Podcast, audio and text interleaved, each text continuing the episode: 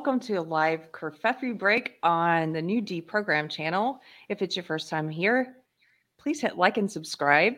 If it's not your first time here and you've been here a long time, I'll just tell you one quick announcement. Uh, I'm moving. this has been happening for a few days, and uh, finally, finally, like the real move.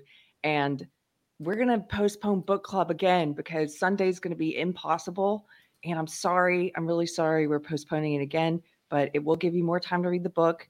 And in our book club uh, Facebook group, Amy's going to announce the new date. I just want to make sure it works for my husband because he wants to be there as well. So we are currently reading the Anthony Fau- the real Anthony Fauci, which is a very dense book. So if you want to join us, you still have time to get a copy of the book, and we'll be announcing the new date when uh, it's not so crazy for me. Uh, I'm not going to keep my guests waiting today. This morning, I have two beautiful ladies, Libby Emmons and Sara Higdon. Where are you? What am I doing wrong? Oh, there you are. Hi. hey. thanks for being here, both of you. Yeah, thanks for having us. I um I, I haven't been paying a lot of attention to the news so when I was talking with my husband about what topics I'm going to do today, I said I'm mostly all I've paid attention to is the meltdown that's been happening on Twitter because Elon Musk bought it. And so I haven't talked about that yet. So I, I was hoping we could just go through some of that. That's been so crazy. It's been a it's been a really fun week in conservative news. it's been one of my favorite news cycles in a while uh, and we've been digging into it at the Post Millennial. It's been a lot of fun. Um, seeing that news. What was it on Monday? Was it only Monday? It was only Monday. Five I days ago. That. I, I released a video on this yesterday too. Yeah. So it's been it's it, you're right. It's been a fun week. yeah, it's been really fun between that and the um disinformation the board of good what was it the disinformation well, that's the that's the that's the don't say gay bill version of it. You yeah. know, it's like the, that's the fake name, but it's like the disinformation government board or what what is it exactly? I'm sorry, I'm gonna grab it because I was looking Wait, at it you're, this morning. I haven't even heard about this. Okay, so, so you can tell me all about it. Yeah. Yes. So the Biden administration, under the Department of Homeland Security, um, has created the disinformation board. Um, Let's find it. What's it called? Is this is this disinformation? It's the Disinformation Governance Board. Uh, apparently, they've been working on developing it for some time, and they appointed a woman named Nina Jankowicz to lead the board, and she has a long history um, with disinformation, namely in spreading it herself. So it's sort of like what, what is going on? Like the Biden administration creates essentially what a lot of conservatives are calling the Ministry of Truth, uh, harkening back to George Orwell and his book 1984. It's the disinformation disinformation governance board. Um, headed by someone who said that the Hunter Biden laptop story was a Russian hoax, someone who uh, was a big proponent of the Russia collusion story with Donald Trump, someone who in May 2020 told Americans to go back to their Zoom happy hours and washing their hands, and that um, Joe Biden's influence in Ukraine to get that prosecutor fired who was investigating the energy company um, on whose board his son sat, that this was not uh, extortion, but that this was diplomacy and that his efforts to withhold promised funding from Ukraine until the prosecutor was fired was perfectly fine and we should all just go back to Netflix. She like she literally said this. Jack Posobiec has been huge in pulling out all of these old tweets. Christina Pushaw, uh, Ron DeSantis' press, press secretary, has also been pulling them out, along with a bunch of other um, pretty interesting people on Twitter, just like digging through and finding her old tweets. We've run a bunch of stories on it.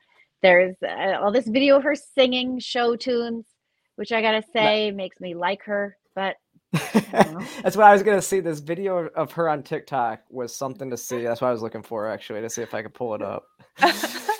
but yeah, it, it's amazing because it, it's talking. I mean, she yeah was the one that was key to the hiding the um, Hunter Biden laptop story like she was the person that did that. Like that told the news media what they could and could not put out about that. So she was responsible yeah. for burying it. and she she was like, all of these former intelligence heads said that it's trash, so we probably should believe them. And now she's the one who's going to be um, dealing with this disinformation. Now, what's interesting is when you look into what the Disinformation Governance Board is primarily concerned with, there's a lot of talk about them intentionally going into um, communities overseas where people are fleeing those nations and coming to illegally immigrate into the US. And part of the idea is to inform these people that this is not the time to come, apparently. Uh, that's worked great so far, right? We've seen that. Alejandro Mayorkas got in front of the press briefing whenever it was. I have no conception of time, but like after Biden was sworn in a little bit after that. And he said, We're not, I believe this is a direct quote, we're not saying don't come, we're saying don't come yet.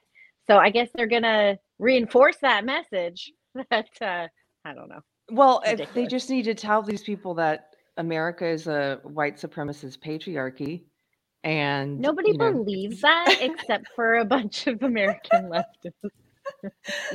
Why would you want to come to such an oppressive place? I don't get it. I think Pirate might have that video pulled up that you mentioned, Sara. Uh, yes, this is yeah, because it was on Tucker. That's right. What? Yeah, it sure was. There are so many. Yeah. Information laundering is really quite ferocious. It's when a huckster takes a cautious by saying them in Congress or a mainstream outlet. So disinformation's origins are slightly less atrocious. It's how you hide a little, a little lie. It's how you hide a little, a little lie. It's how you hide a little, a little lie. When Rudy Giuliani shared that intel from Ukraine, or when TikTok influencers say COVID can cause pain, they're laundering disinfo, and we really should take note and not. Do they? Do they hire a TikTok influencer to do this? I I don't know what her background is. Do you know, Sara? Yeah, I I don't know. I don't know if it if that's her background or she's just uh, she's actually somebody that's been working with on Capitol Hill for a long time in these types of spaces, and she just so happens to have a TikTok. But yeah, it's uh it's pretty insane. This morning on Twitter, a lot of people were. Uh, you had Dolores Umbridge trending because a lot of people were comparing her to Dolores Umbridge from Harry Potter, the uh, notorious, ambitious headmaster who comes in and forces Harry to write lines in his own blood, etc., etc. It's pretty uh, wild. Uh, Dion in chat says we live in a parody. Yes, I I just think that's pretty. It's right up there with. Uh, do you remember when John Ashcroft sang his song in front of when they when they put the they covered up Lady Liberty, they covered up her bosoms, and and then he did he did a whole a song about like let the eagle soar or something and and it it just was sort of cringe like i mean i it's not that if you're uh, in politics you shouldn't have a fun creative side. I'm not i, get, I don't believe that. You should be able to have, be fun and creative but when you're putting out your beliefs in this sort of comedic show tune form it just it's like wait what are you? Are you a government official or are you an influencer yeah know. it's pretty cringy to to to see um, government officials out there with the jazz hands and the grease paint, you know, but under the is, oil this, lamps. This has been the, the direction I think that they've been going towards because they're trying to get they're trying to you know get the youth because they've seen the shift in the youth more to the right. The youth is shifting a little bit more to the right, I think, and so they're seeing that. So now they're trying to get on their level and get them excited, and that's why they're on TikTok. It's mm-hmm. to get that audience. They know that that's the only audience that's not paying attention to every little detail that they're doing. So I think that's what I think that's really what it is. Like that's why they that's had the TikTok influencers a few few months ago. Like and and it's just parody. That and was it's amazing. Like wait, wait, I missed this too. What are you talking about? The TikTok The White House had a the White House had a yeah, go ahead. Oh, they had him too. They had that guy too. But then they also had like a, a, a Zoom call with a bunch of TikTok right. influencers to give them the party line and the going narrative on COVID and Ukraine. Uh, and then the influencers went out there and they said, I was at the White House and here's the real deal on Ukraine, you guys. they gave that information. Oh my gosh. It was Did, it was unbelievable. They said and they they like they did it, the thing. They just like went out there and they did the oh yeah. Oh my gosh. Uh, it's like that's on? the only platform that they they have influence over anymore, especially now with Elon Musk taking over Twitter. It's like right. everywhere they ruin else, the educational system. None of these people yeah. can think for themselves. They just do, say but, what they're told. But I think it's because um, nobody really gets too up in arms when they ban like conservatives off of TikTok. It's just kind of accepted. Whereas every other platform, it still becomes news when prominent conservatives are banned. And so I, I think that that's why they, they have to be able they can control TikTok better. You know, they can it's not something that conservatives are really even p- paying attention to anymore. So that's why they don't even go to Facebook, who is more in bed with them.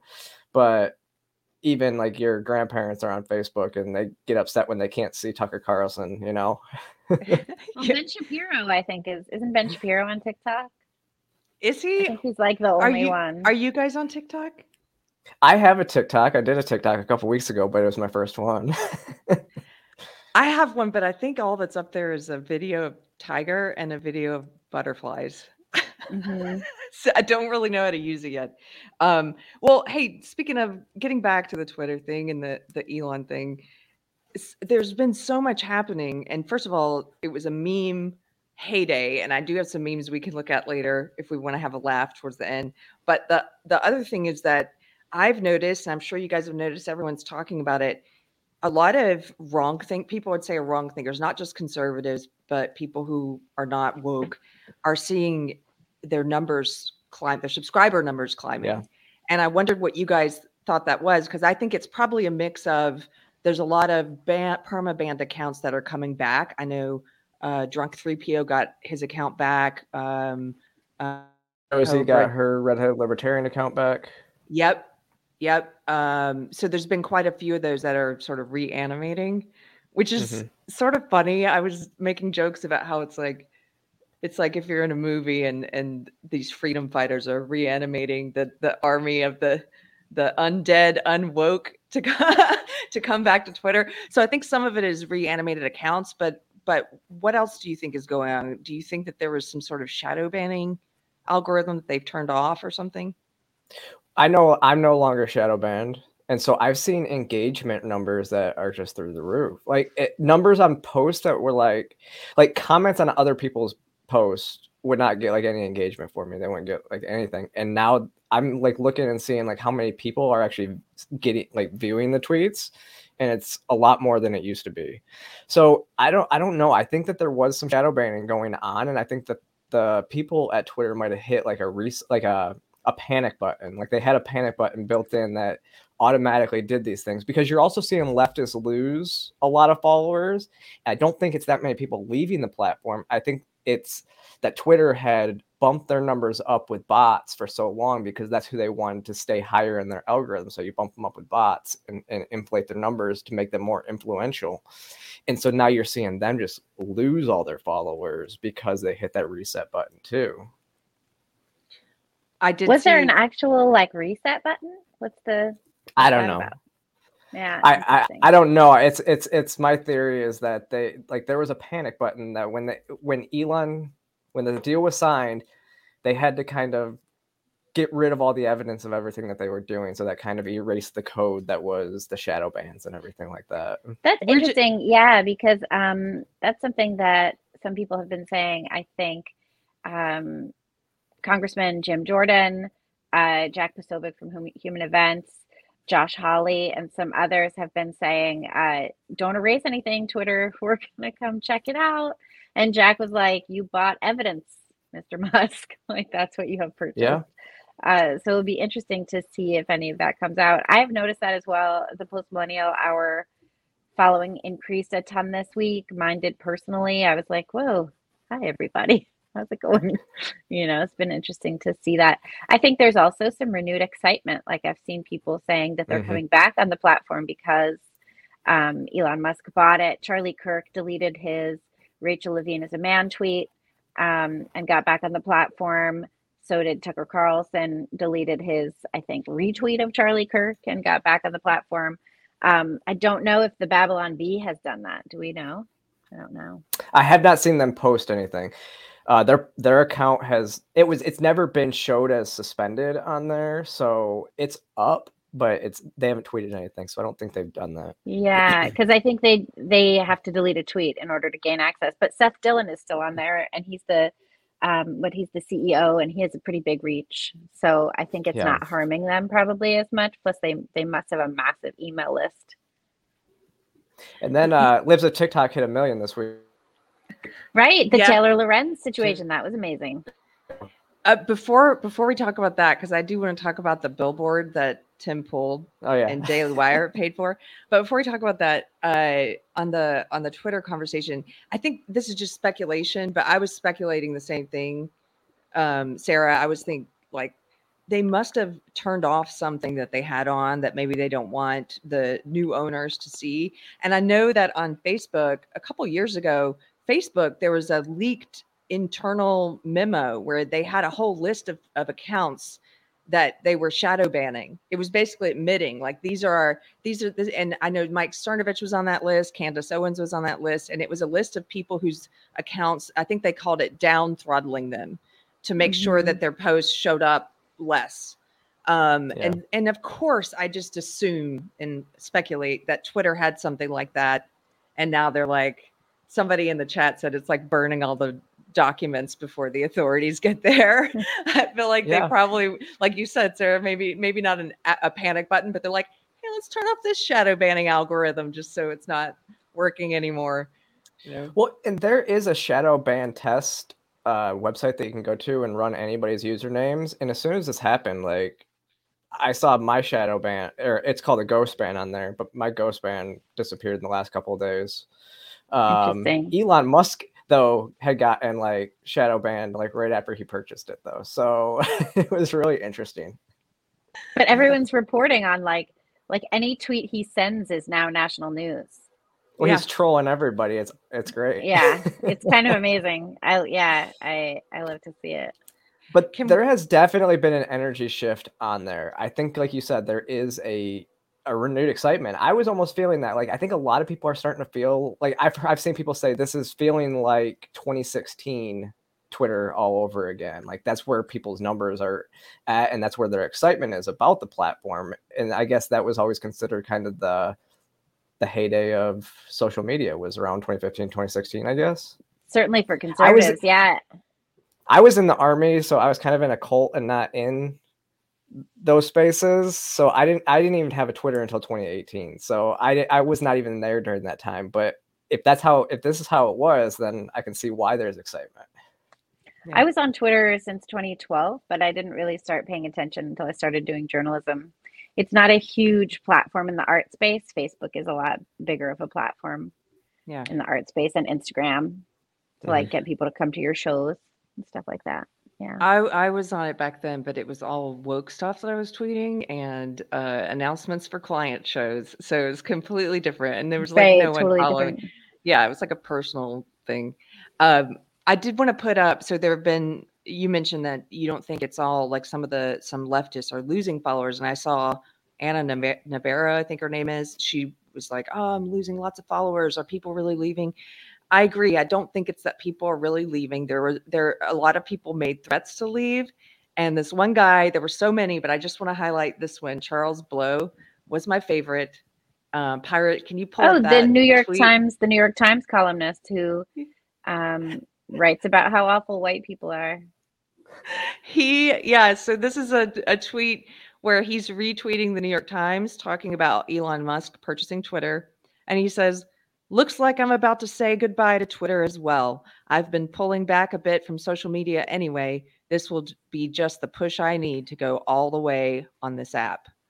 And then I love the no, go ahead. Sorry. Oh well, well, but then this was what was really funny. I retweeted that because this made me think of you guys know that movie The Jerk with Steve Martin. Yes. Where yes. he's like he's love like the movie. big dramatic goodbye when he's leaving. He's like, I'm leaving. I don't need anything. I don't need you except this. I, yeah. I just need Except this, this toaster. toaster. just this lamp and this paddle board game, and that's it. I don't need. I'm leaving. I just all I need is the lamp.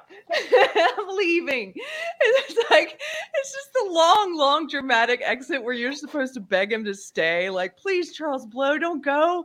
Don't. Well, and it's funny too because Trump Trump said he's not coming back to the platform, and then Joe Rogan was like, "Come on, man, please, please, please yeah, come on." Yeah, and which um, totally should well, do. Trump should totally come back to the platform. Well, and then you have um, with this, you have Shaun King, who is off for what twelve hours. He took a, a oh. countdown for like twelve hours. Oh my god, back. what a douche that guy is! Like, what? I know. I didn't know that he had come back, but I predicted it. Um, my husband was like, "Yeah, it's Shaun King, you know, deactivated his account." I'm like, "Oh, he's going to be back. This is a dramatic exit." But speaking of which, I when I accidental retweeted, Rachel Dolezal. Totally. Talcum X, Mr. Talcum X.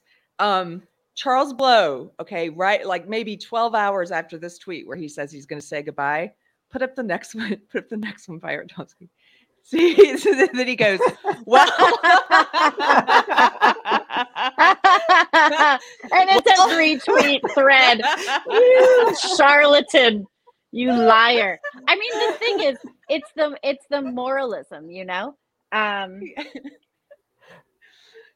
What's says, funny is he well, got he had like a million the, likes the, on the other one, and he's got a thousand on this one. Yeah, so they're like says, well, really high. well, I'm out. I will now use Twitter like I use Facebook only for promo purposes to post my columns, TV, and speech appearances and book info. No content specifically for it or created for. Oh, okay. So you're not leaving you're staying and you're going to keep using. I just, this was so silly. And if you look at his feed, he's been tweeting a lot in the past few days. It's like, dude, come on. Anyway, okay. Well, yeah. So I wonder though, is there is is there somewhere where you can find out like um, Twitter's actual numbers, like how many users it has? Because I would be interested to see interest, interested to see if it's like where it's gone because again if you're dropping bots that because twitter makes its advertising money based on how many users it has on there right so if if they're dropping um if if they're dropping numbers that could also be a ploy to hurt elon as soon as he gets the company like his mm-hmm. advertising mm-hmm. numbers from going up like oh you dropped this many people so we're gonna stop paying you as much or you're not gonna get paid as much i don't know um, somebody in the chat, Michael says, Howard Dean said he's leaving too and totally hasn't left. This is really sad. I used to love Howard Dean. I, I would remember his big group? that was so dumb. And like the thing is, Howard Dean got canceled for being excited about his yeah. campaign. Like that's so dumb. And I remembered at the time being like, we're pissed at him because he's excited about potentially being president. What did, like, he, what did he say? Whoopee or something? He was like, whoop. He, he was like, yeah, yeah. Like we're gonna go to Michigan. We're gonna go to Florida. We're gonna go here and there. Woohoo! you can't say woohoo now. Like, yeah, and apparently not. No, you can't be too excited about potentially being president. But the well, thing, then I he also went on to be like a huge socialist. So right. the the thing that, that that I find wild is the moralism that comes with people leaving social media. I don't need this. I don't need to be part of this anymore. You have social media. I'm too good for it. I'm better at it. You know, and it's like I just I love social media. I think social media is great. You know, you get to like talk to a bunch of people. I met you guys. You know, it's exactly. like it's so interesting and we are able to as a as a as a nation of people collectively come up with ideas and then explore them and then counter those ideas with other ideas and then come up with a new idea and then counter that. It's like you know this dialectical approach to a massive conversation all in real time and we we can bring in and you know i'm in media you guys are in media it's a huge platform for media people and we get to talk to people from all over the world like certainly there's you know when i'm involved with like a lot of gender critical communities in australia and new zealand and canada and the uk and you see all of these women talking during their own time zone. I've connected with a lot of people. Um, and it's so interesting the way that ideas form. So to to be a writer and to moralistically oppose breathlessly social media, you're too good for it. It's total nonsense. That's like saying I'm Yeah. not going to go to the library anymore. You know, however many years ago libraries were relevant. I'm not going to go to the library anymore. I don't need to read what other people are thinking. I don't need to engage with other thought leaders in my field. It's just not relevant to me. Yeah. Whose dog was that? Was exactly. Exactly, Tiger. exactly. oh, it wasn't Tiger. Well, no, it's Tiger. This is about. Hold on, hold on. I'm just gonna shut this door. You guys talk amongst yourselves. That dog is so cute. I feel like Homer Simpson. Oh, this dog has a puffy tail. I, I I- agree. I, I love social media. Like I It's always so I will I will say something about like um Twitter being a complete hellscape sometimes. But it's like I've met some of my closest friends now on Twitter and I've met I always get confused when people say, Would you ever meet some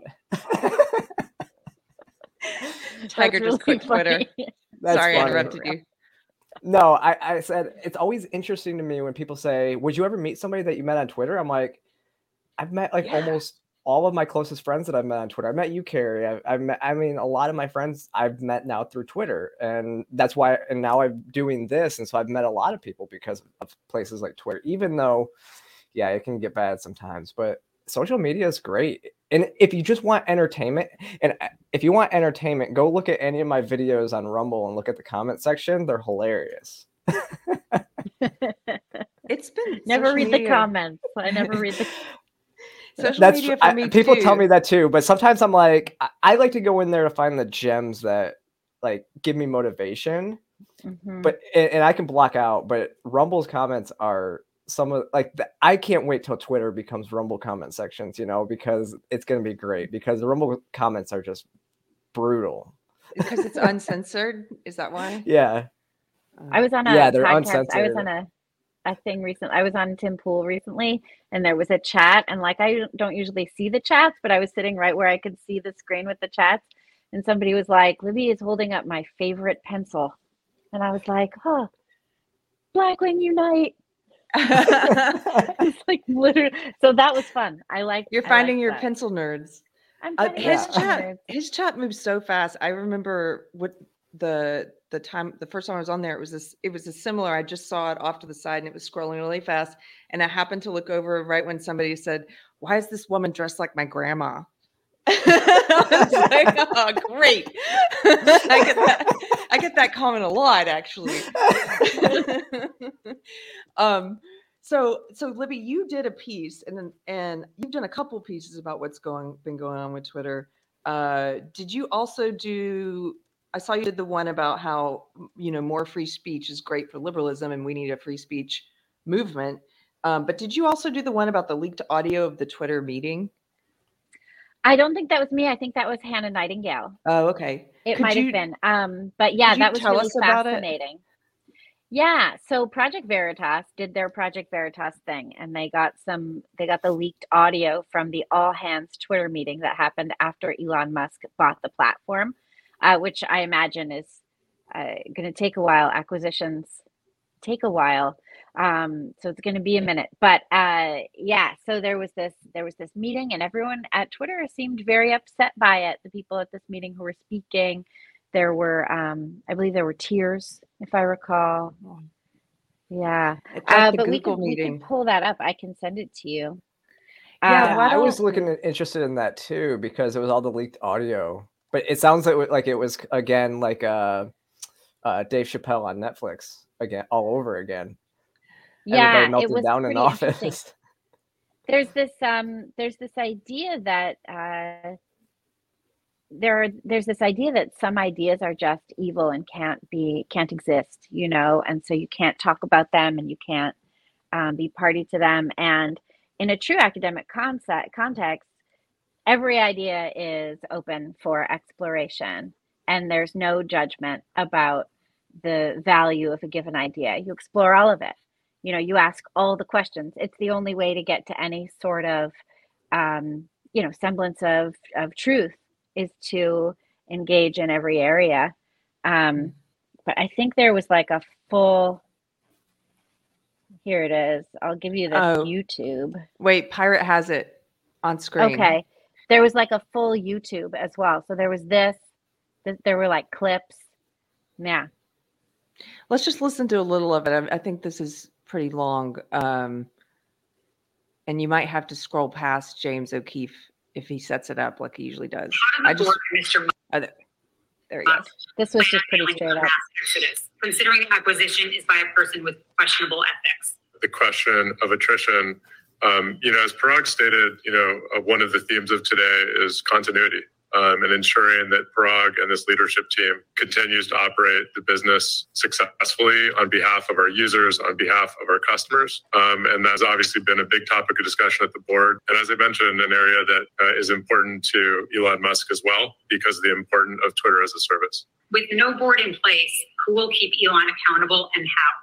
Elon made it clear in public that a large part of the reason he bought the platform was because of our moderation policies and disagreements in how we deal with health. This puts Twitter service and trust and safety, as well as anybody who cares about health on the platform, in a very difficult position.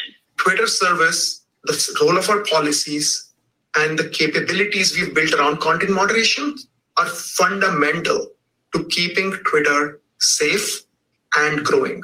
I believe that there is a lot of work we have to do to continue making that better. Sometimes that means more thoughtful moderation. Sometimes that means making things simpler. Sometimes that means changing product incentives to be able to solve problems through products sometimes instead of policies. During the last all hands, you said that you trust Elon Musk. The correct quote was, We trust him. So, who is we? And talking to Elon, what made you trust him? And based on the conversation I had with him uh, when we were excited to have him join our board, that was because as a major shareholder and an opinionated user, we wanted that voice in our boardroom so that we could learn. Is there an updated understanding on what free speech means? The question behind the question here, which is where might Twitter's product go as a private company in the future once this deal closes? To best gain perspective on this, as I said earlier, we'll find ways to bring Elon for a Q&A with all of you to understand better what his vision for the future of Twitter might look like. Wow. just a couple things. I saw people in the chat saying this too. First word that struck me is they say health. Health. Why do you have a health department at Twitter? Uh, trust and safety. I mean, I get it there needs to be an amount of, of content moderation that goes on, but I bet you that department is massive trust and safety. Yes. And it could more accurately probably be called censorship department. Uh, safe, he used the word safe.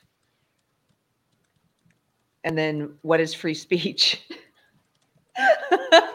well, this is a big question. What is free speech, right? You have you have Elon Musk saying that he's a free speech absolutist which is essentially the idea that all speech should be available, that there's no such thing as um, hate speech or violations of hate speech or things like that. I think that that is what is upheld by our First Amendment, a free speech absolutist perspective. That's my perspective. I'm in favor yep. of it. I thought about it for a long time. Uh, I'm really into like just all the speech. The best way to counter speech you don't like is by is with more speech, not by um, suppressing the speech that you don't like. There used to be this great idea. You guys are familiar with it. Um, I don't respect your views, but I, you know, will fight for your right to express them.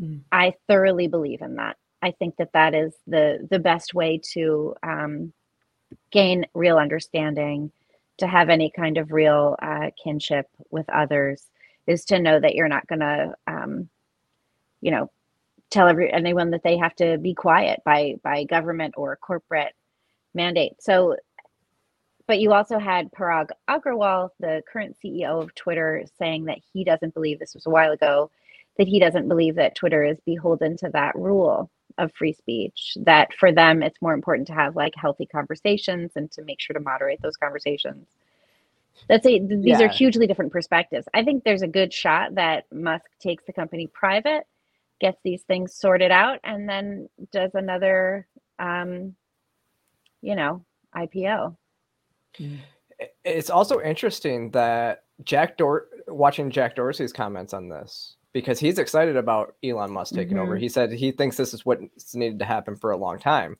Um, there was a comment, um, and I highlighted in the video I did on this yesterday, though it said um, it was Jack Dorsey responding to a tweet that talked about the insights of the Twitter board from the beginning of the inception or the inception of the Twitter board.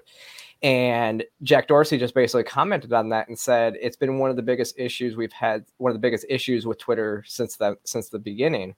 Um, and then somebody else just commented, "Are you allowed to say this?" And he said, "No." but it, it's really, it's really interest. It is interesting to watch that because you're right. I mean, when you're talking free speech, again, this was when Shaun King came back on Twitter. He was like, "Oh, but all the app stores will not have now come out publicly and said we will not keep this if Twitter does not regulate hate speech." And my response to that was, what is hate speech? And I actually think that what is hate speech should take over at, for what is a woman for questions to ask the left because they don't have an answer. It's up to the individual who decides that it's hate speech to determine what it what it means. There is no definition of hate speech. It's just speech that is hateful. But what's that? Nobody can answer it. And and the leftists definitely can't answer it. They just want to be able to censor you. And I think that's you nailed it, Libby, when you said you counter bad speech with more speech. Um, you win in the world of ideas, and I think that's what most people just want the want the opportunity to win in the world of ideas, and and that's mm-hmm. where we're at. I think with Twitter, and that's what I hope the platform goes to see forward. Um, Elon's been kind of saying in the last couple days that people on the far left and far right probably are going to hate him equally because he's so it sounds like he is going to. I mentioned I would also assume that technically porn is considered a free speech right, but um, I, I assume there's loads of porn on Twitter though. Like I've occasionally is. gone to do a search for something, and I'm like, "Oh my god, it's Dick." Okay. Oh, right. there's a lot. What I was looking for well, on the platform.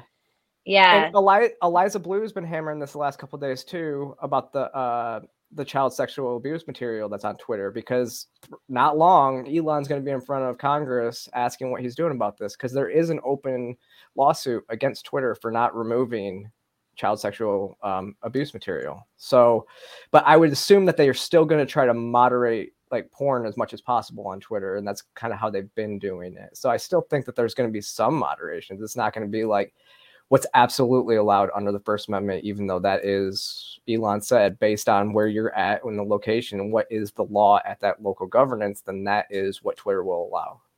Yeah. Yeah, it's interesting. It's going to be interesting to see how it plays out um, I think that Elon Musk was uh, right on when he said he's going to get hated on both sides. That's kind of where you want to be, right? Yep. Yeah. Um, there's also something interesting too that I think. Uh, so we saw recently with um, the parental rights and education bill in Florida, which Ron DeSantis signed, and then you had Democrats say that it was actually a "Don't Say Gay" bill, which it actually isn't and Disney was one of those uh, major employer in, in Florida who came out and said that they would do everything they could to. I, I believe their quote from Bob Chapek, the CP, CEO of Disney, was that Disney would do everything they could to work to repeal that law. And DeSantis basically said, you know, go screw yourself. You are not the legislature. Um, we are not beholden to corporate interests here in the state. Um, and now you have a lot of people praising Elon Musk, um, who this morning slammed Biden's um, disinformation governance board. Also, DeSantis said that his intention was to hold the Biden administration accountable for that board. So we have one CEO slamming the parental rights and education bill, getting roundly clobbered by conservatives, primarily on social media and you know in in media uh, for saying that. And now you have Elon Musk slamming the Biden administration's disinformation board. Um, and conservatives are on board with that. So that's that's kind of interesting as well. Yeah. Like we want our CEOs to be in favor of what we're in favor of, and then we praise them. And when they're not in favor of what we're in favor of, then we say they don't have a right to that expression. Um, it's definitely an interesting little yeah. area. They have a right to that expression. Like, obviously, Disney can say whatever they want about what they think about the bill, but then they can also be criticized by people who are like, I don't care what you have to say. Say what well, say, big, say what yeah. you want, but we're gonna protest you. Um, has it has anyone are people saying that Disney doesn't have that right to interfere? Is it is it a I, yeah, I don't I think anybody's saying. Oh, good. Oh, I think some people were saying that. I, I don't think that they have a um, right to interfere in the state legislature for sure, and they didn't. They didn't say anything until they were pressured to say something. Yeah, but as a private organization, I, I, think yeah, I think people have been kind of saying stuff like that. But I think that's more coming up when it looks at um, them taking away their tax benefits, like all the, mm. the the benefits that Disney has received for so many years because of this. And so basically, they're like, "Well, you don't bite the hand that feeds you," type type deal. Um, which is why I, I mean I think government interest or a corporate interest in government, I mean, it needs a huge reform um, because a lot of people are saying that this is a First Amendment violation, which I don't know if that is. Like um, DeSantis taking away their their tax uh, status, they're saying that's a First Amendment violation because it's it's a retaliation, it's a retaliatory effect of what they were doing, but they were getting special benefits um, it's not like they're punishing them with more taxes. They're just taking away a, a, tax break. So I, I don't know what the law would say there. It's, it's going to be a really interesting going forward and see where, where it lands. But yeah, I think it's a difference when the, when the government retaliates. Um, yeah, a, I thought that just looked like company. quite the, yeah, I'm sorry I interrupted you. I do that no, go ahead. No. literally all the time. You're fine, Louis. I'm going to interrupt you. do that. Go ahead. Marvy Dog, uh, thank you, Marvy Dog, for the super chat. Says keep an ear open for the talking heads using the label "free speech absolutist." This seems to be the cathedral's preferred insult for First Amendment supporters. Are they trying to use it as an insult? I guess they, I guess they will yeah, eventually. I think they, they are. are. but it's dumb because, um, like, yeah, I'm free speech absolute, absolutist, hundred yeah. percent, totally on board. um, but I do yeah. think that the Disney DeSantis uh, tax status for Reedy County seemed like a pissing contest, and Disney's going to have to piss back, right? I mean, now you have Colorado being like, "Come make Disney World in Colorado instead." Um. Just you know, like Disney is fine. DeSantis is great. He should be president. I've talked to quite a few Flor- uh, Floridians who don't want him to be president, though. They want him. They're like, we want to keep him in Florida. I know they're That's greedy. Yeah. They're greedy with their good governors. Start sharing. they're just Santa's greedy.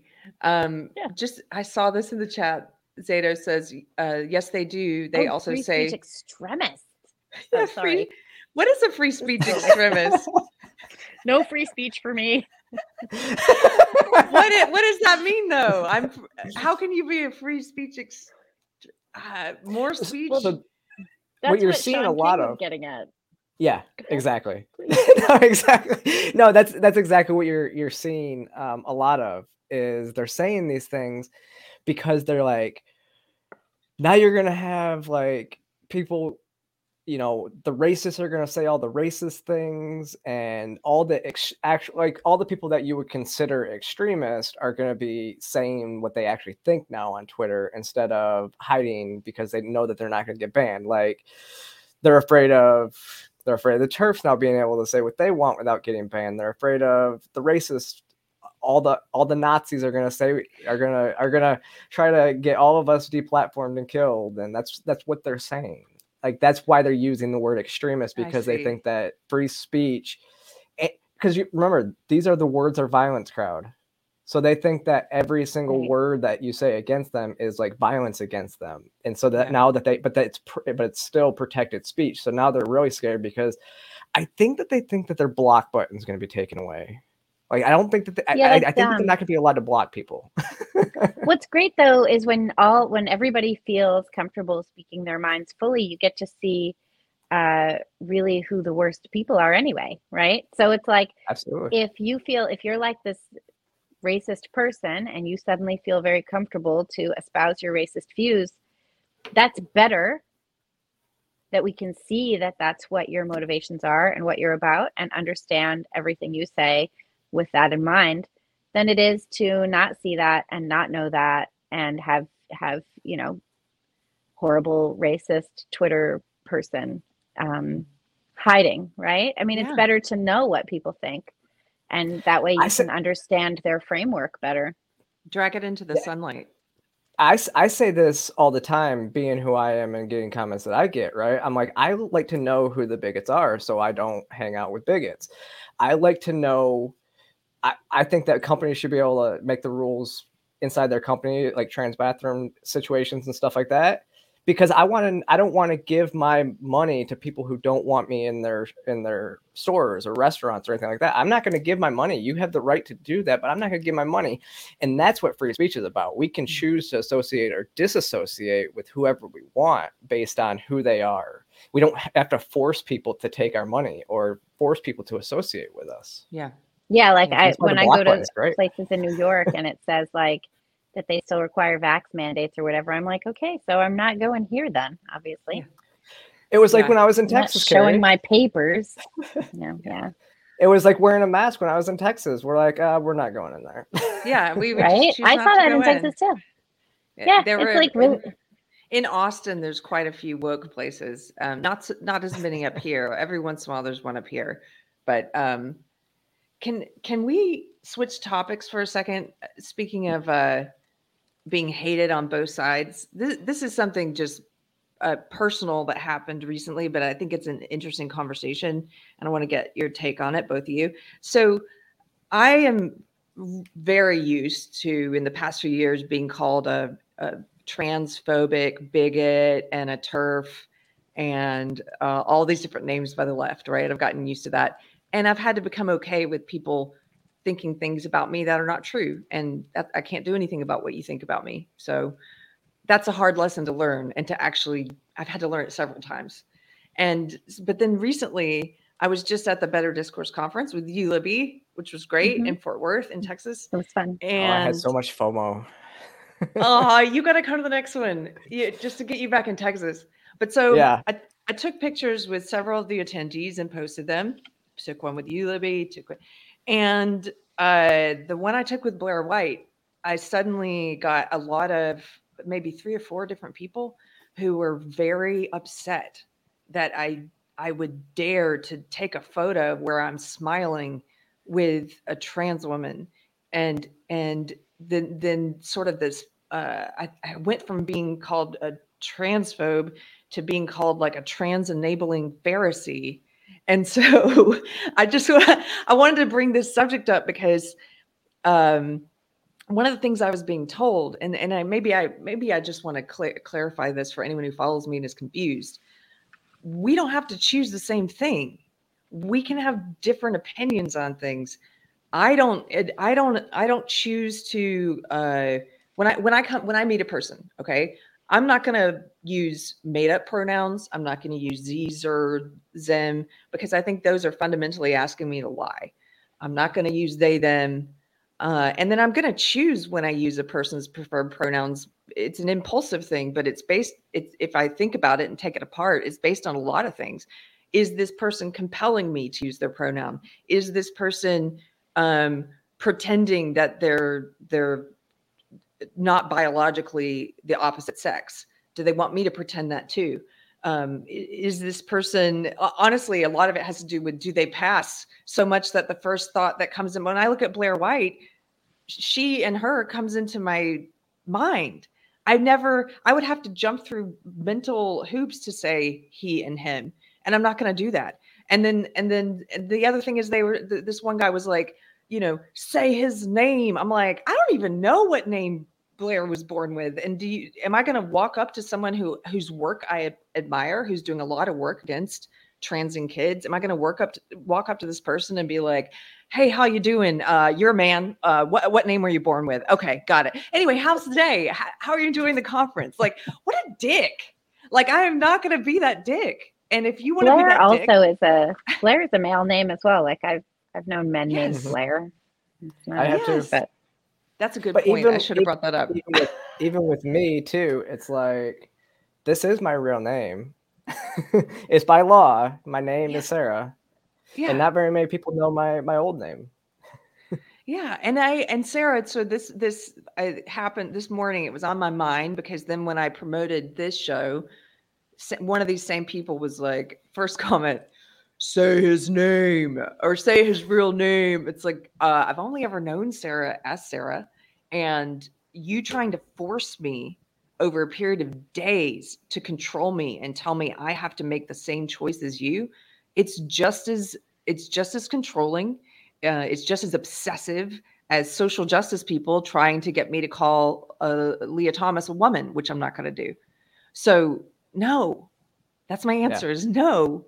And that's not very well articulated. I apologize, ladies. I'm trying to figure out how I want to talk about this, but if you have any thoughts So- on it, it's interesting. Um, I I made this comment to you too because I live in the middle of most conversations. Um, when I when I was on your show the first time um, on the new show, I had mentioned that there are the, those on the left who are trying to cancel me. They're trying. I get called turfs a turf every um, probably every day. I, I get videos made about me. Um, but then there's a section of the gender critical movement that wants to deplatform people like me and Blair and and, and the others and Buck Angel and stuff like that because we're trans. They but they what they call it don't don't take your trans friends to work day type thing. Like they want us basically deplatformed as well. Um, like there are no good trans to talk to or anything like that. Like we can't support anybody even if we're pushing the right narrative. Um, and there's also something so last year at Freedom Fest, Austin Petersen was talking about this, and he t- he mentioned me because I'm a regular on his radio show. Um, but he says somebody like me, he will use my preferred pronouns and and everything like that. But he's because I am. I'm for free speech. I'm not compelling you to do this. I'm not going to force you to, you you know, use anything that you don't want to use for me. Um, he said, but if you're a communist and you don't believe in free speech and you don't believe in private property rights, then I'm just gonna I'm not gonna do that. I'm gonna purposely misgender you. I'm gonna purposely mi- misname Yeah. you same. to get under your skin because I know that is your weakness. That is your crux, and that's what's gonna make you like lose your mind and make you look like a complete, you know, you you know, go crazy so that you look crazy like so that you look crazy to the rest of the people. And then people more more people move to to our side because they're like these people i don't want to associate with that. That's crazy you know? It's kind of again it's the freedom of association stuff. Yeah. my view would be uh, a couple of things. You weren't the only one who um, got slammed for a photograph that stemmed Yeah. out of the Better Discourse conference. i'm surprised you didn't get i'm surprised you didn't get the heat that james lindsay got Um, nobody knows me. James Lindsay is is very well known. Also, uh, Nikki Klein is a friend of mine. Um, I'm going to stick up for my friends no matter what. I don't have to agree with my friends Yeah. about their political views. I don't even have to agree with them about their ideas about, you know, their own lives. And I'm not saying that I do or don't disagree with Nikki about anything. This has been my, um, this is how I treat all of my friends. I have lots of friends that I disagree with. I have lots of friends where if their life were my life, I'd be like, girl, like, mm, you should really do it this way. Get rid of that guy. Like, yeah. don't talk to your kid like that, whatever it is. But I love them. This is my friend. I'm not going to judge them. If they're interested in my advice, they can ask for it. But mostly, I'm interested in, you know, sharing a life journey with my friends, enjoying them, being part of their their world, being part of their conversations, and just like loving these people. So, to me, that's what that's what friendship is about. Yes. It's not about judging people. It's not about criticizing them. You know, there's these people, just total tangent. There's these people who, like, if you don't take their advice, if you're upset with something and you don't take their advice about your life, they're like, well, I can't be friends with you anymore because you won't fix this thing about yourself. And it's like, I'm not to, I'm probably not going to fix all the things about myself. I, I don't have that much time. Like I still have to yeah. pay, work a job and pay my rent. Like, how am I supposed to do that? Am I supposed to like exist in some sort of metaphysical ashram forever, trying to figure it out? No, like forget it. I'm just I'm trying to exist over here. Life is hard enough without your friends, you know, getting all in your face because you're not doing your life the way they think that you should. So I don't I don't get involved in that. I love my friends. I'm gonna stick up for them. Doesn't matter. Um, you know, just totally irrelevant to me. So yeah, I had photographs with Nikki as well. I'll always take yep. pictures with Nikki. I have great pictures of her with my son. They got on really great. Um, yeah, so James got slammed for being in the photo with Nikki. Um, totally stupid. They were on a panel together. The conference is literally about bringing people who have different and divergent perspectives mm-hmm. together to have what's called a better discourse. yes. to talk about things. Like if you are making friends with people you disagree with, that's like at least half the point of this conference. Yes. Um. And it's one of the great things about it, you know, like now yeah. I can be, you know, I was on a panel with, you know, different people that I disagree with. So what? I like them. Um, I like them personally. So I yeah, like I like I'm gonna cut it. I like Jangles, yeah, and Jangles is a social justice warrior, and I think his ideology is evil but I don't think he's evil. And no, I, I, I every time I, I see him, it makes I'm me smile. Evil, but I don't think he's evil. he might think and I'm evil. As, like, yeah, I mean, in terms of like, um, there's something I think that's more important than any of these things, more important than any ideology, and that is treating the people that you encounter in your life with kindness, love, and respect. That's more important than anything else. Like if I'm talking to somebody and they have specific pronouns, whether it's someone in my family um, that I already love and care about, someone that I'm just meeting, or someone, you know, in perhaps a friend group that I don't know, that whatever it is, I'm, I'm going to use that person's pronouns. That doesn't change what I believe about the innate nature of biological sex. Uh, I'm going to use a person's name that they tell me their name is. Um, you know, there's someone that I'm close to in my family who changed their name, changed their pronouns. Uh, I do my damnedest to make sure that I get those right because I know it matters to this person and this person matters to me. I don't yeah. agree with their choices. So what? You know, so what? I don't agree with like tons of choices that people yeah. make. I still use their names and I still refer to them uh, you know, and I, I still treat them with kindness, respect, and love. Um, to me, that's a, I'm rambling now, but to me, that's like, that's a Christian perspective to treat people the way that you would want them to treat yes. you is very important. Mm-hmm. I, Adam in the chat says respect needs to be earned, but everything else, civility, manner, character are important. Yeah, it, it's sort of a. Th- this is what you're getting at. I think is is uh, respect is something that grows as you as you learn a person's character and who they are. And and when i meet someone who's like here's a great example. One of my old coworkers had um, a niece who i think i might have talked about this on the show but anyway decided they were genderqueer and wanted to be called they them. And my coworker tried to enforce this with me and another another coworker there. And when her and she she started calling her niece her nephew which i'm like no i'm not using these made up words. I'm just not. And then she said something once in this conversation where i was i said something about her niece. And I was like and i used the word she. She's like they they them. And i was like mm, no.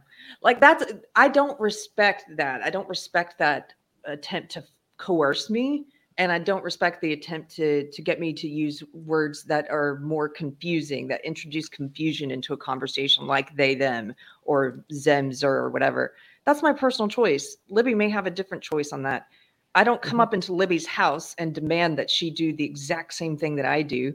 And I, I, I just find that incredibly rude. And I don't see much difference between the social justice left trying to control me and say, you must call you know the game the GameStop ma'am she which i'm not going to do and you and then the conservative right telling me i must call sara he which i'm not going to do it's like and I, again, I'm not articulating it well, but I had because I, I still have a lot of like this morning. I was like, ah, like I want to say something there's, about yeah. this. I mean, there's also a difference too between yeah. the way that you treat um, an individual and the way that you, um, you know, discuss a group, right? Yeah. That's a difference mm-hmm. as well.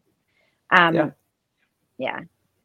Yeah. But to me, like I remember distinctly, um, someone in my family had a son disagreed with the way that their son was living their life um, and said to me um, and said to me uh, i can't talk you know i can't talk to him until he xyz like does these things that i want him to do levels up in his life gets a proper job whatever else it is gets these things in order and i said look this is this is your son right um, you need to decide if you want this person in your life this person is now an adult you have parented them to adulthood. You now have to decide if you want this person in your life. And if you do want them in your life, then you need to meet them where they stand. You need to enjoy the time that you spend with them. You need to engage with them and act as though they have the right to lead their life according to their own choosing, which obviously now they do. Um, that's a huge thing. Like like meet a person where they stand. Be kind to them if you enjoy that person, enjoy that person, regardless of what choices they are making that you disagree with. I had another friend who was in prison. Um, and while he was in prison, all of his friends uh, basically ditched him. They didn't like the crime that he had committed. Who does um, like those, you know? But everyone just stopped being his friend. And I wrote him letters the man is doing his time, right? He's doing the time. Mm-hmm. Um, who am I to judge? Once the government has already judged, a sentence has been handed out, and he follows through that sentence. I wrote him letters. We remained friends. Um, it was important to me in the Gospels. Jesus says, You know, did you visit me when I was in prison? And I thought to myself, You know, I didn't, uh, but I'll write you a letter. Ugh, like, is that? Yeah. Yeah. Um, and that was important to me. It's not up to me to judge him at this point. God has judged him, right? Probably. That's not what do I know yeah. from God? The state has judged him. He's done his time. Afterwards, when he got out, at a certain point, he started being judgy of me because I'm like conservative pundity type of person. Um, and yeah. recently came to me and asked me uh, to justify my internal life as though in some way I was betraying myself. And I was just like, okay, now I'm judging you because this is total bullshit. Excuse me. Uh, I like you as a person. I'm happy to enjoy your company.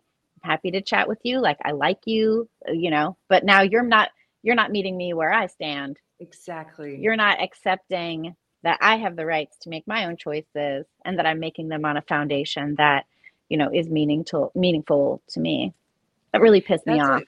You made me think of this uh, I heard this pastor once say that love is meeting someone where they are but treating them as though they were where you think they should be which mm-hmm. is what mm-hmm. you're saying and and that's the way I try and engage with people. And I and I would that's the advice I would give other people if if there are people who are like, but I think this thing is wrong and I think it's a sin and I'm I must tell this person. It's like, well, okay, but is that in my is that really loving to treat a person like that? Why can't you meet them where they are and and and uh and and, and the funny thing is what you're talking about so you you acted in love with him you did not judge him you wrote him letters, and then not everybody can return love though. That's and now sad. he's all judgy. Yeah, yeah, exactly. Like, he can't like, do the same. How? Why? Like, yeah, I found that very yeah. frustrating. Yeah, yeah, that would that would be. I don't know. That would that would definitely be hard because like you yeah you did all that for for him and it's and but that's the way that so many people in society are i mean carrie yeah. you talk about you know, narcissist all the time. And that's kind of what it is. It's like, don't judge me, but I'm going to judge I'm you. Gonna, yeah. Yeah. yeah. Yeah. It's, it's also, yeah, it's I kind just, of like, just, so rude. It is so rude. And I, and I think, um, uh, like if I have a friend who is obese, and I, and I if I personally think that being obese is bad for you and an external representation of something wrong inside of you, I don't love you by every time I see you being like, "Hey, you're fat. You're still fat. Um, so how's it going on today? What what's happening? You know, like that's just not that doesn't love you okay and like no. if you get if you get to a point where you address that health issue and then and i never cut off contact because why would i cut off contact with you we all have our things that we're struggling with and and uh it yeah it just blows my mind people who are like uh appreciative when you meet them where they're at even though you may feel differently or or you may be judging them about something but you're still treating them with love but then they can't do the same for you I, I don't know. There's also a difference too. I think if you're in a relationship, like a romantic relationship, um, if you're romantic in a romantic relationship with someone who, to continue with your um, hypothetical, is remarkably obese and can no longer be a substantive partner um, and doesn't want to address the issues that are preventing them from being a substantive partner, then I think that's an issue. And in that case, it's not necessarily the obesity that's the issue, but it's all of the underlying things that need to be dealt with in order for that person to be your, you know, romantic mm-hmm. and, and domestic partner, which um, which I do think is a different situation, right? Like if you're involved with someone whose behavior and habits are so detrimental not only to themselves, but that they spill over onto you and your domestic life and your children and your finances and like, you know, what all of that does then I think it's a different story. And you can disengage from that relationship and then love them and meet them where they stand. Um, but you don't have to remain in the romantic relationship with a person yeah. who is uh, refusing to actually be your partner. Right. And I think all of these things, when they get to the extreme, and that's what you're talking about, when you get to if if it were something like a reality show, my 800 pound life, or something, it's like yes, at that point, love i think does look like intervening eh, eh, the same thing with an alcohol if it, if it gets to that point where someone's destroying their life but mm-hmm. if it's mm-hmm. just like this is something they struggle with it's not at that point of of an extreme where you need to have an intervention with friends then i, I don't know thanks for, thanks for helping me figure out what i think about all those but it's hard though i mean is, these are hard questions yeah, but that's the thing is so like an intervention is just that telling somebody what you think and it's just like a one-time thing, but at the end of the day like watch the show intervention. If like if they don't go to to rehab, then you disassociate. You know, you don't continue to batter them over the head with what you think about them all the time and that's what people seem to do a lot in in society and it it it, it comes from every every area of society um and you would think i mean we're all christians here and you would think that christians would be the most accepting but they're the ones that are you know they believe in the bible but the bible tells us not to judge only god can judge and then they're the ones out here telling you know what you should be doing and what other people should be doing while they're not living up to all the standards that they should be living up to. And but they they, they see it as their right to tell you and not and not um have you tell them you know it's it's they, they again they would say they don't judge me and then they would come out and tell you you know judge you for whatever you do there's actually and i'm to mangle this because i i don't i can't recite it but there's a part in the bible that i've been reading recently. This is really interesting to me. I'm glad you brought this up sara. There's a part about judging within the church like within the to show love within the within you know with your brother and your sister. If you see a brother or sister living in sin there's this it's the part where um uh, one of the uh, apostles is writing about how like this church you, you've allowed uh, adulterers to live among you. This guy who took his his um his dad's wife or something as his own and you've said nothing about it and you need to say something about it you need to judge. That is and then it specifically says in that same passage and maybe somebody in the chat can pull this up if they know what passage i'm talking about. Then it says something like, but as for people who don't believe, you know, no, you don't need to be judging them. It's like that is that is something that um, I appreciate in a church where it's like if we see you living in a sin in an unrepentant way and you're a member and you're one of the flock, we will have an intervention. We will talk to you about it. We will hold you accountable because we love you. But as for somebody outside, if it's somebody outside the church and not a believer who's engaging that behavior, no, that's none of our business. They're of the word. It's like I'm not going to go outside and be like, listen, you know, like you don't even believe what I believe. So why would I go out there and judge you? You know, um, I don't know. I think I think that's really interesting. I did want to highlight this too, Lissa. I saw this, Lissa. Yeah, she says, as a fat person, I, what I do not want to hear is, "Oh, but you're beautiful just the way you are." don't worry about losing weight. That infuriates me to no end. I agree. I don't believe in lying. That's lying. And I, I don't, I don't, you know, when I was, when I was drinking too much, uh, I was dating someone who was, when I would talk about like, do you think maybe I should quit? Do you think I have a problem? And he was, he was a liar. and with that, and then that did not help me. And it was like, no, no, you're fine. Don't quit here.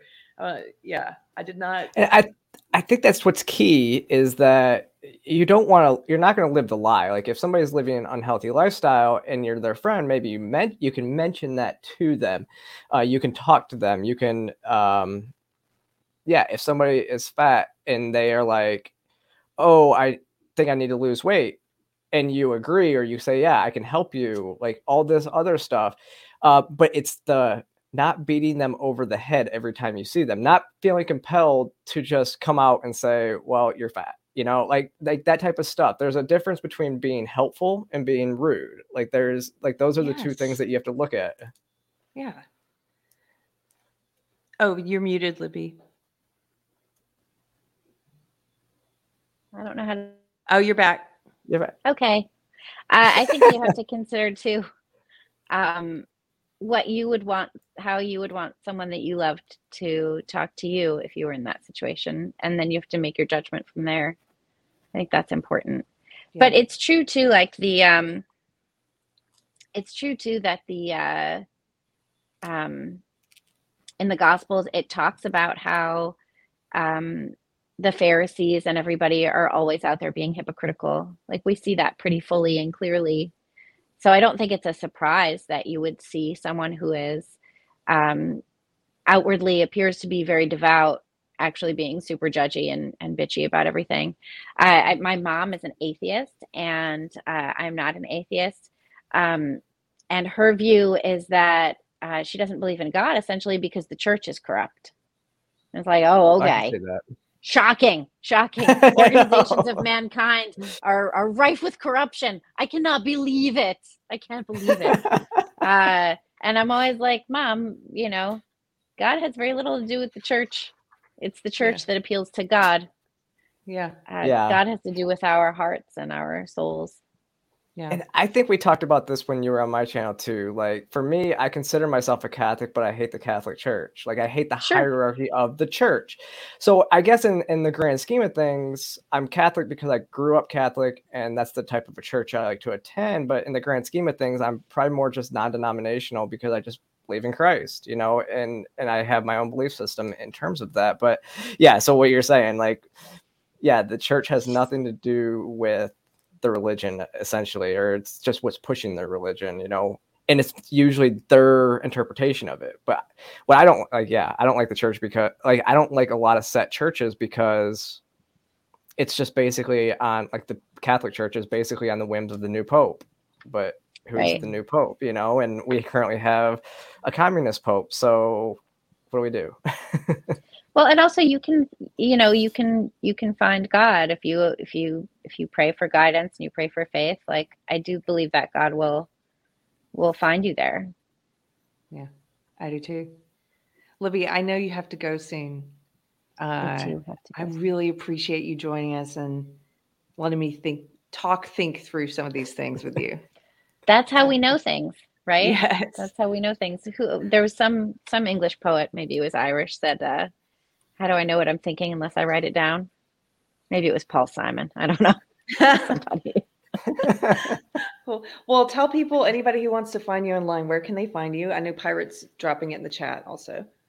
That's me. I'm at Libby Emmons on Twitter. Um, I'm Libby.Emmons on Instagram. I just started a, a public Instagram that doesn't have all pictures of my son, um, which the other one does. And I'm at thepostmillennial.com every day. You can find out what we're doing there. We're tracking news in the US and Canada. Cool. Thanks, well, guys. Appreciate yeah, it. Thank you. Have yeah, a nice rest awesome. of your day. Have a good weekend. You too. Thanks. Bye. Take care. Yeah. Uh, Sara, I wonder if we could just finish up with some fun memes. Is that okay? Yeah, let's do have, it. If we just have fun. okay. after after this show, yes, let's just have some fun. yeah, because I was like, we're you talking about. It really is when you're in the. Uh, I sometimes I do this on shows when I'm trying to figure out how to how to articulate something that I'm thinking. Like Libby said, I have to write it out or I have to talk with people, and so uh, I've heard sometimes in the chat people like, ah, that's not really well put together. And it's like, yeah, because I'm currently thinking about it. Thank you. Yeah, um, yeah. This is what it looks like. A lot of times, uh, yeah, almost like a lot of interviews um, go like that. It's like, yeah, when you start talking, sometimes you start throwing hypotheticals around, and like as you're actually like thinking about it, and you're trying to form formulate your opinion while you're actually on stream, so they kind of it, it doesn't come off as very coherent. You know, it's like. Yeah where is this going? Like what are you trying to trying to think? So i completely get that. Actually i think me and libby had a very similar like formulating of where we were going like we're formulating opinions on stuff that we really hadn't thought about before the stream. So we're like what are we talking about? When she was on my channel um nice. and so it's always fun. It's, i mean that's what that's the joy of coming on the internet every day. I know people that come uh, that'll do like a show and just like jump on and be like, "Okay, guys, I don't know what I'm going to talk about, so let's just uh yeah throw some stuff in the chat and we're just going to like go from there." yeah, what do you think about this? Like the, the chat the chat is their uh, their therapist, you know. Yeah. yeah. Okay, so I think Pirate has some memes queued. Let's start with this one. I basically, because I was so busy uh, th- this week, I just wanted to collect. I said, if you have memes, put them in this thread so I can laugh them later. And so it started with this one of Elon Musk looking through the Twitter bird. And then let's see what some of the ones. Oh. the screaming lady has now become so ubiquitous. It's uh, almost all the Twitter memes I saw have the screaming lady in them. And I actually, so the intro, the intro to my latest video is great because I took a lot of leftist screaming. Like I had like the whole intro was like the leftist screaming, and this person obviously the video of it made made this made the video. oh gosh. Uh, this is one that says people who think men can be pregnant are suddenly concerned about misinformation on Twitter if Elon owns it. Yes. Uh, this one didn't make me laugh when I saw it. What is that? Is it the Tesla? That's the Tesla. Oh. It's the Tesla symbol, but it's clever. yeah. Wait, the hair. Go back up. The hair on is that the Elon Musk hair? Oh, okay. That's pretty that's a pretty nice detail. Yeah. Yeah. On a scale of one to ten, I give this one a three. now this one I laughed so hard when I first saw it. The yelling lady on a tweet. Yeah. Uh, again, that lady just kills me. I don't know. I gave this one like a six. It, if Elon Musk didn't buy Twitter, he could have. Oh yeah, I talked about that too. if Elon Musk didn't buy Twitter, he could have literally given everyone a trillion dollars. Why do they think this? That this is some you know, I I I have a hard time understanding. Well, that's I made the point in my video. I said um, ob- we've had the obvious reactions about this, saying you know Elon Musk could uh, if Elon Musk bought Twitter for forty four billion dollars, he could have solved world hunger with that. And I'm like, well, our government just sent spent a trillion on military aid to Ukraine, um, and we're thirty trillion dollars in debt. So why haven't we uh, done anything with world hunger? Yeah. What's our budget per year? Is it seven it's like one, or something? Yeah, it's it's insane how much they spend. So why don't they just cure world hunger then? exactly. Well, and, and, actually, they're if you really think about it, they're spending that trillion dollars on stuff that's not going to end world hunger. In fact, it's going to make world hunger worse. Like perpetual war makes world hunger worse because it just creates more third world countries. Yeah. Um, some people don't like this one. This is uh, so we'll scroll past, but it was a pretty funny uh, Elon Musk looking very statuesque, naked on a bird. Uh, this is a Lion King one with Elon Musk holding up a a baby a, ba- a baby tweet and all the screaming ladies, the baboons. Classic, the chorus of the Rees. Have you seen most of these already, Sara? I have not. I, I have. I oh. need to go in there and look at some of these. Let me see. Oh, I haven't. I haven't seen that. That's not related. Yeah, keep going. Some people, some people just posted unrelated memes. Like, no, I want the Twitter Elon memes. Here, let me see. And then there are two that I sent you that are just probably my favorite ones. This one, oh, thank you, sir. I love that one. Yeah. this is making fun of the the picture that just came out this week of uh, uh is it Justin Trudeau sitting yeah. on a swing with his wife, and they're both with his wearing wife. masks. Oh, and that room. is just glorious. Like, uh well, it was the comment that though that he left with it too. I think that was something to behold. But I like this. This is this is good.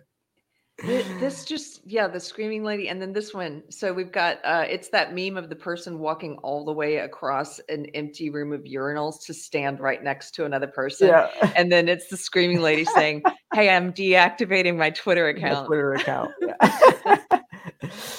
that was one of the best ones oh that's uh, great thank you pirate i don't think we can hear the you want to try playing I, this i can hear okay yeah let's try it. See if, yeah,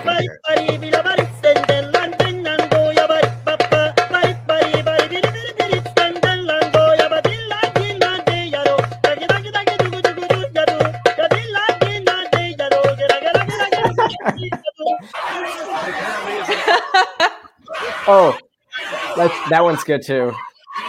I dropped a video to my I, I, dropped a link to my video in the in, in there, so you can actually see how I how I open my video up. It's it, it's funny because it's it's kind of like that though.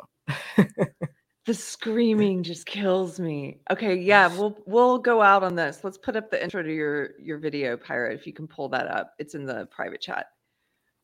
Yeah. I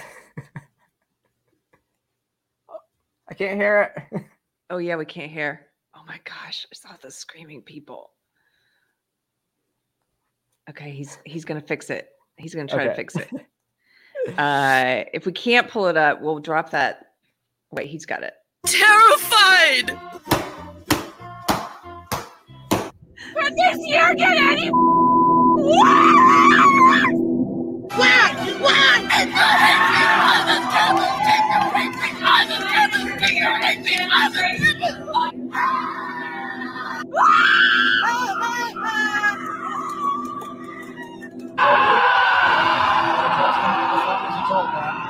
It's horrifying. That's pretty much. Thank you. I had goodness. to add Taylor Lorenz in there. they have so much rage. And yeah, it's just. And I, I basically said, yeah, that's that's pretty much the collective left's uh, reaction to Elon Musk buying Twitter. have you ever seen the horror movie The Babadook? I have not. I'm not a big okay. horror fan though. Uh, this is an excellent one. I forget what country it's out of. Maybe Australia or New Zealand. Uh, somebody in chat probably knows. Anyway, this one came out a few years ago. It's really well done. It's not like a gotcha film. It's it's just it's very scary with the way they film it in terms of the angles and the lighting and just the mood. It's just a creepy film. And there's this one part where the mom is like terrified of her son and he's in the back seat just screeching and it makes these all these clips whenever i see these it makes me think of that kid in the back like you know because they can't control it. That's ah. oh it's so good. That's that's the reaction. That's that is like their what i think of when i see them post on on twitter like all this screeching and stuff you know it's like yes that is that is what they are doing but in they're word like, format. they're like people possessed. Um, so okay, Sara, we're gonna wrap up now. I've got some more packing to do before Friday Night Tights. If you guys are around tonight, though, I am gonna do Friday Night Tights. It'll be the last video I do in this old house. Um, and so that's on Nerdrotic channel. Hope to see you guys there. Sara, can you tell people where they can find you online? Yes. Um, probably the easiest thing to do is just go to my website, sarahigdon.com, um, or Twitter and Instagram is Sara Higdon with an underscore after it. And then it's youtube.com slash Sara Higdon, rumble.com slash Sara Higdon. Um, yeah, and that's those are probably my my biggest ones. But you can see a lot of my other work even on my on my website. So there's links to other stuff that I've done. So thank you so much for being on. Oh, there we go. Pirate yeah. put it up on the screen. Yeah. Yeah, I'm glad you I'm glad you uh you asked again. I love I love coming on. So anytime. So thanks for having me. I I wanted to just hang out and have like a relaxing. We were uh I'll just tell you as a friend. We were moving all day yesterday until like one. I don't think we went to bed until one a.m.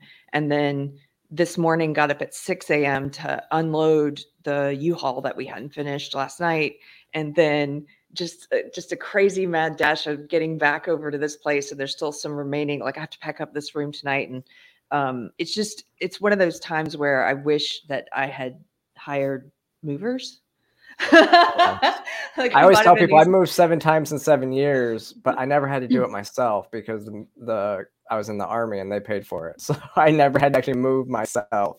Yeah, the people um, come. so, yeah, but, but, this has been a big. This has been a long process for you, so I'm I'm excited for you. Glad that you uh you guys are finally getting this done because you were still you. This was like you were doing this back when I was there in November. So yeah, we've been in between houses for almost a year because we were yeah. trying to be like we can only afford things um you know as we could afford things we're doing more renovations and so the new old house is what we call that it um it now the the foundation has been fixed we do have ac Woo-hoo! that's new since you were here um yeah. but there's no shower yet and there's no kitchen there's a half bath under the stairs uh, so there's a toilet and a sink but that's it so we're going to be become frequent members at the the shower and the gym and just be roughing yeah. it like 1800s house for a while. But, uh, okay.